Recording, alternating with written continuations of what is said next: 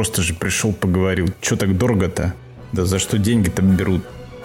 Ты мечтал вообще стать клиническим психологом? Точно нет. У нас сейчас там проблемы с медикаментами, и мы как без рук. Мы себя не, не ощущаем специалистами. Ты можешь согласиться с моим ответом.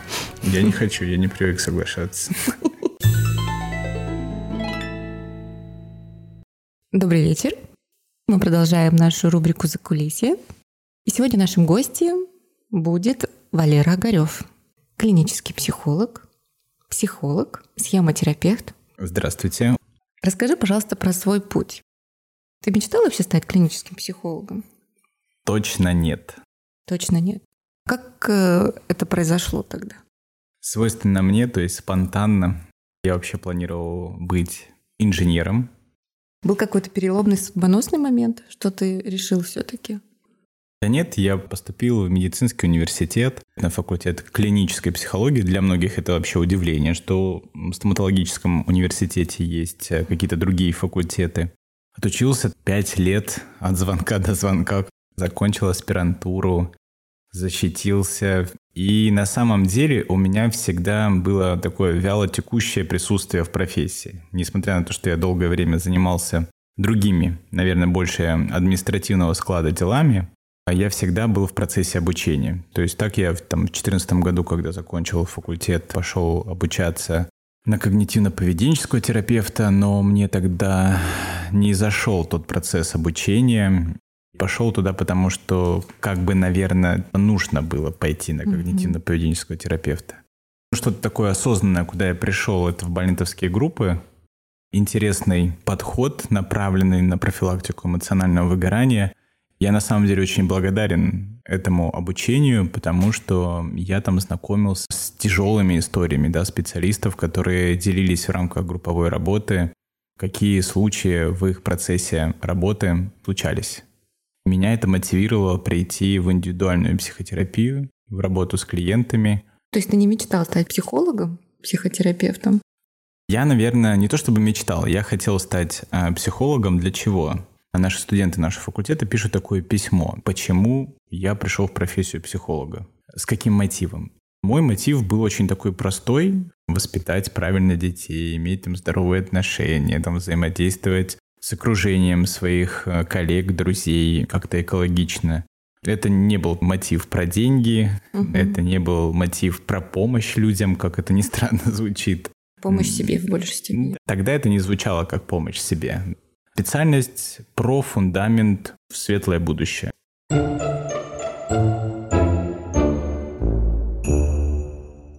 Такой вопрос тебе. Какие главные качества ты считаешь нужно выделить в психологе? Ответственность, индивидуальность, креативность, стремление к познанию. Да, это важное качество, согласна. Поделись своим опытом. Я знаю, ты много где работаешь. Когда мы закончили факультет клинической психологии, нам давали диплом с тремя специальностями. Клинический психолог, психолог и преподаватель психологии. И, видимо... Такое множественное расстройство. Да, да, да, да. Э, профессиональное расстройство личности. Я слишком буквально воспринял свой диплом. Я работаю медицинским психологом в учреждении с соматическими пациентами, работаю психологом в центре Института схемотерапии, и э, я преподаватель кафедры клинической психологии в своем альма-матер. А зачем тебе эти три направления? Я себе задаю иногда этот вопрос. Работа в университете это для меня дать напутствие там, человеку, который войдет в профессию, и он в ней остался. Тебе нравится быть проводником? Да, очень хорошее сравнение, красивая метафора. В процессе работы с соматическими пациентами, наверное, здесь не про то, сколько я могу даже дать, а сколько мне эти люди могут дать. То есть я вижу, как люди с тяжелыми заболеваниями могут поменять свои интересы на жизнь, и это вдохновляет. Ты здесь тоже про помощь, о том, что ты путь этого человека можешь сделать другим. Да, звучит классно.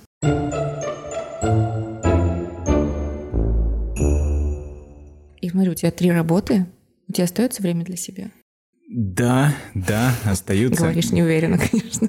Нет, я могу сейчас сказать с уверенностью, да, остается. И здесь без вариантов. Почему без вариантов? Потому что я люблю быть честным. Быть люблю честным с самим собой и с нашими клиентами, пациентами в том числе.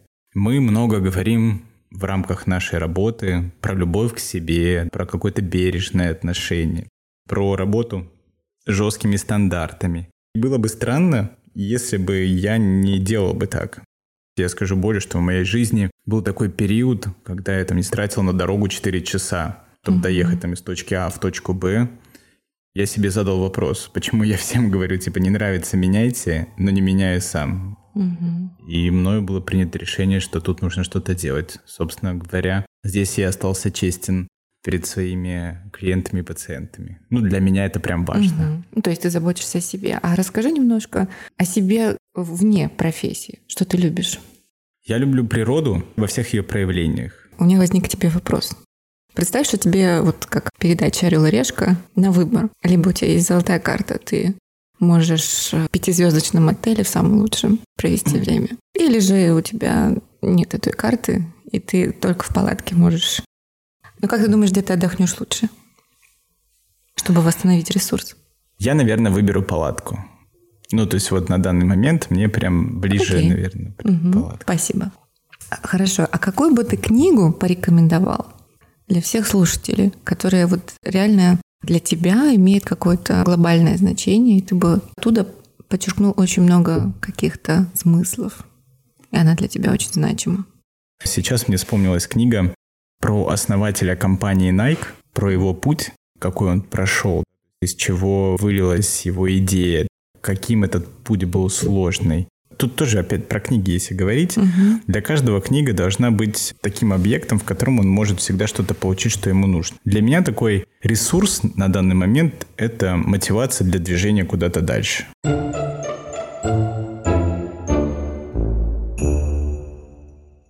Какие твои главные ценности психотерапии? Это забота и безопасность обеих сторон. И клиента, безусловно, в первую очередь, но и моя тоже. Я вообще считаю, что специалист может функционировать на должном уровне, соблюдая три правила. Правила личной терапии, правила супервизии и правила постоянного повышения квалификации или обучения.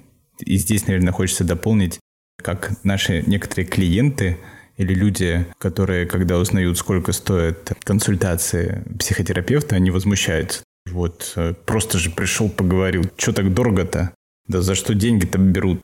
Когда ты суммируешь все свои учебники, которые ты покупаешь, плюс личной терапии, супервизии, курсы. Это всегда остается как бы в тени, из чего складывается наша стоимость. И здорово, что это озвучил. И это, кстати, я прям хочу рассказать одну историю, которая меня прям вдохновила. Угу. Я раньше чувствовал себя даже, наверное, где-то прям ущербно, когда ты в медицинском университете, ты непроизвольно себя обесцениваешь. Ну, то есть, когда ты видишь, что у врачей там есть какой-то инструментарий, таблетки, скальпель, какие-то диагностические инструменты, а ты как бы там ходишь в лучшем случае методиками с какими-то там пробами, и ты такой думаешь, ну вообще что это, зачем это, да, как это работает. Но когда ты погружаешься в профессию, ты понимаешь вообще реально про что ты, да, и что с тобой всегда есть. И была одна история, когда принимал участие в запуске ковидного госпиталя, и мы ехали в лифте с врачами, терапевтами, которые были очень поникшие, в их глазах даже где-то, возможно, страх проскакивал. Они с таким тяжелым внутренним голосом говорят, как здорово, что вы, психологи, специалисты, при которых всегда инструмент при себе.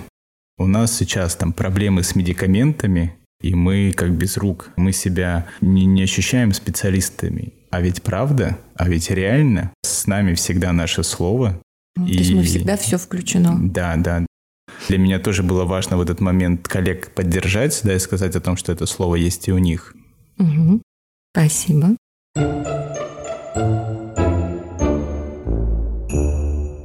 А теперь блиц-опрос.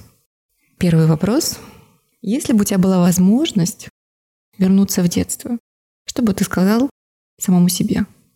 Ты на правильном пути. Что обязательно должен сделать каждый человек хотя бы один раз в жизни? Мне кажется, лучше твоего ответа полюбить уже не будет. Ты можешь согласиться с моим ответом. Я не хочу, я не привык соглашаться. Э, съездить на рыбалку. Супер. Я была один раз. Ну все, жизнь прожита не зря. Да, теперь я с этой мыслью пойду счастливая. И третий вопрос. Что бы ты пожелал нашим слушателям? Чтобы они всегда чувствовали, что рядом кто-то есть. Все преодолимо. Всегда есть человек, который может им помочь. Возможно, этот человек они сами. Очень крутое послание. Спасибо тебе большое.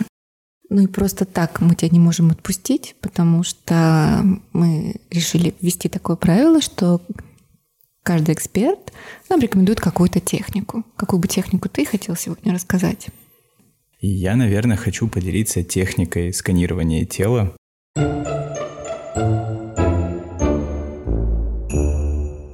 Упражнение сканирования тела. Это упражнение можно выполнять сидя или лежа, выбрав для него место, где вас никто не побеспокоит. Если вы сидите, то во время медитации держите спину ровно, но не напрягайте ее.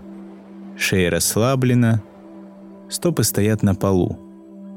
Вы можете закрыть глаза или держать их открытыми. Выберите то, что подходит именно вам. Начните упражнение с концентрацией на дыхании. Почувствуйте, как поднимается и опускается ваша диафрагма. Пусть ваше дыхание будет спокойным и естественным.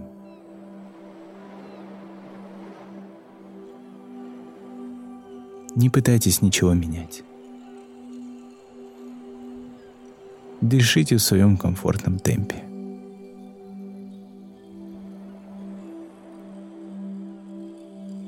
Настроившись на ритм своего дыхания, начинайте сканировать тело с головы –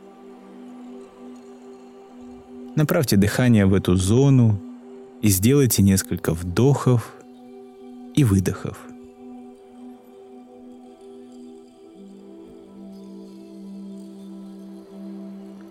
Обратите внимание на любые ощущения в области макушки. Затем переместите внимание на лоб. Сделайте несколько циклов дыхания – Осознайте, находится ли ваше дыхание на переднем или на заднем плане вашего внимания при концентрации на этой зоне. Отметьте любые ощущения, которые вы заметили в области лба. Теперь переходите к области глаз. Выполните несколько вдохов и выдохов, фокусируясь на этой зоне – Обратите внимание на любые появляющиеся здесь ощущения. Будьте максимально внимательны, но не напрягайтесь слишком сильно.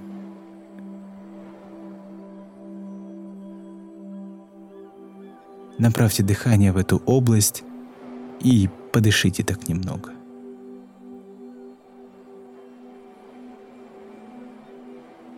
Теперь я буду только называть части тела, на которых вам следует сконцентрироваться. Щеки и челюсть. Шея. Плечи. Левая рука. Левое предплечье. Кисть левой руки – пальцы, правая рука,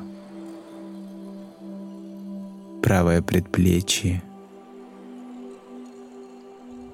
кисть правой руки и пальцы, грудная клетка, живот, верхняя часть спины – поясница, нижняя часть спины, область таза, левое бедро, левая голень, левая стопа и пальцы. Правое бедро, правая голень, правая стопа и пальцы. Наконец, охватите вниманием все тело целиком. Сделайте несколько вдохов и выдохов. Направив дыхание от макушки и по всему телу до пят, а затем в обратную сторону. Проделайте это в комфортном для себя темпе.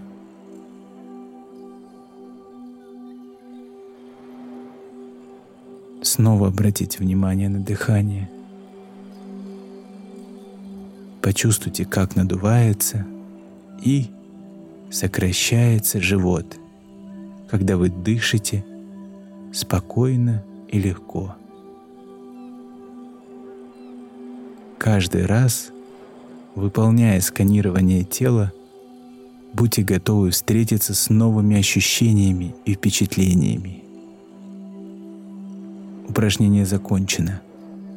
Откройте глаза, если вы держали их закрытыми. Осознайте, где вы находитесь. Подвигайте руками, ногами и немного потянитесь. Благодарю вас за практику.